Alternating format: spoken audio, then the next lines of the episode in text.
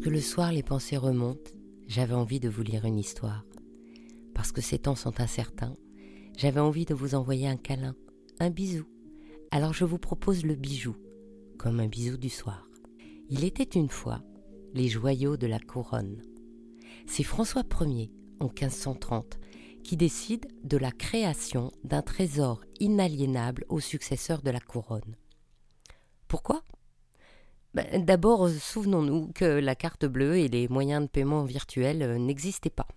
Aussi, les pierres précieuses constituaient un moyen de paiement facilement transportable et beaucoup moins lourd que l'or. En 1525, François Ier avait été fait prisonnier à la bataille de Pavie, et il avait racheté sa liberté en payant sa rançon avec ses joyaux. Il en a retenu la leçon. Dans son esprit, les joyaux de la couronne constituent une réserve financière qui peut être mise en gage pour garantir les emprunts du royaume. Et comme ils sont déclarés inaliénables, ils ne peuvent être perdus que si le royaume ne pouvait rembourser son emprunt.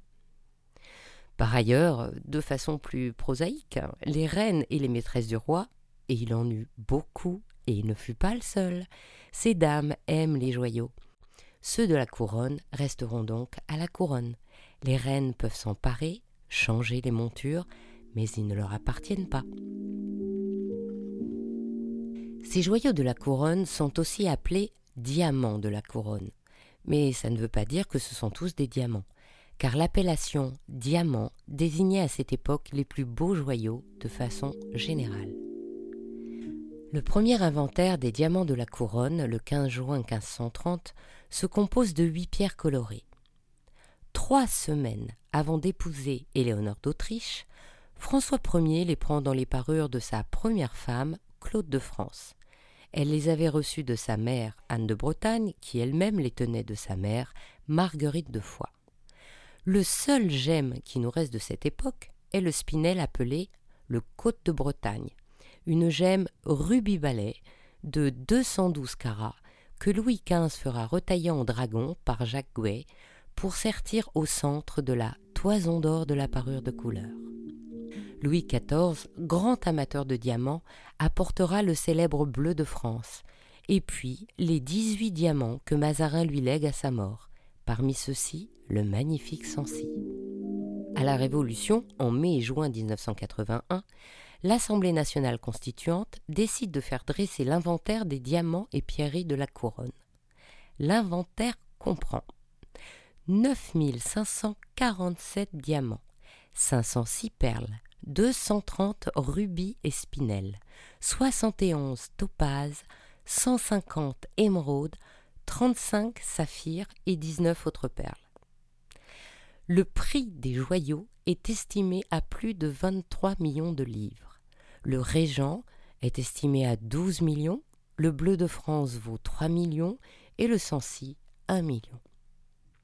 Bizarrement, on conserve ce trésor à l'hôtel du garde-meuble de la Couronne, qui est maintenant euh, l'hôtel de la Marine, place de la Concorde. Et on le garde mal. Entre le 11 et le 17 septembre 1972, le trésor est volé. Il faudra deux ans de recherche on finira par retrouver 17 millions de joyaux, dont le Régent, le Sancy et la plupart des Mazarins. Le directoire décidera de vendre certaines pierres, et ce sera Napoléon qui réussira à en faire racheter certaines, comme le Régent. Et puis il reconstituera cette collection en ajoutant d'autres pierres, comme par exemple le fameux diamant rose Hortensia. Après Napoléon, les Bourbons reviennent au pouvoir et ramène en France certains joyaux, par exemple le Côte de Bretagne, qui sera récupéré par Louis XVIII vers 1796 et retournera aux joyaux de la couronne. L'inventaire de 1823 estime à ce moment les joyaux de la couronne à plus de 20 millions de francs.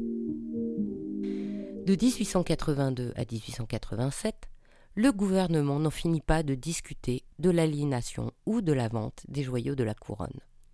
Finalement, une vente aux enchères aura lieu le 13 mai 1887 sous la Troisième République. Il rapportera 6 millions de francs. Mais le régent reste au Louvre. Une partie va à l'école des mines de Paris. Et aujourd'hui, le Muséum d'histoire naturelle expose aussi de très belles gemmes de cette collection. Dès le début de la Première Guerre mondiale, les diamants de la couronne sont mis à l'abri. Le sous-secrétaire aux beaux-arts, Albert Dalimier, emporte dans une sacoche de cuir les joyaux de la couronne dès septembre 1914, direction Bordeaux. Depuis 1988, le Louvre et la Société des Amis du Louvre rachètent ces bijoux quand ils réapparaissent. Ainsi, la couronne, le diadème de perles et le grand nœud de corsage de l'impératrice Eugénie ont retrouvé leur place dans les collections françaises. Depuis janvier 2020, avec la rénovation de la galerie d'Apollon, les joyaux de la couronne bénéficient d'un nouvel écrin à leur mesure. Ce sont 23 pièces historiques, ainsi que leurs écrins qui sont magnifiquement exposés. Allez, après le confinement, on se donne rendez-vous pour aller les admirer? Si cette histoire d'Il était une fois le bijou vous a plu, partagez-la autour de vous. Pour vous aussi, envoyez plein de bijoux bisous et encouragez-moi en me mettant plein d'étoiles et de likes. À demain pour un prochain bijou, un nouveau bisou du soir.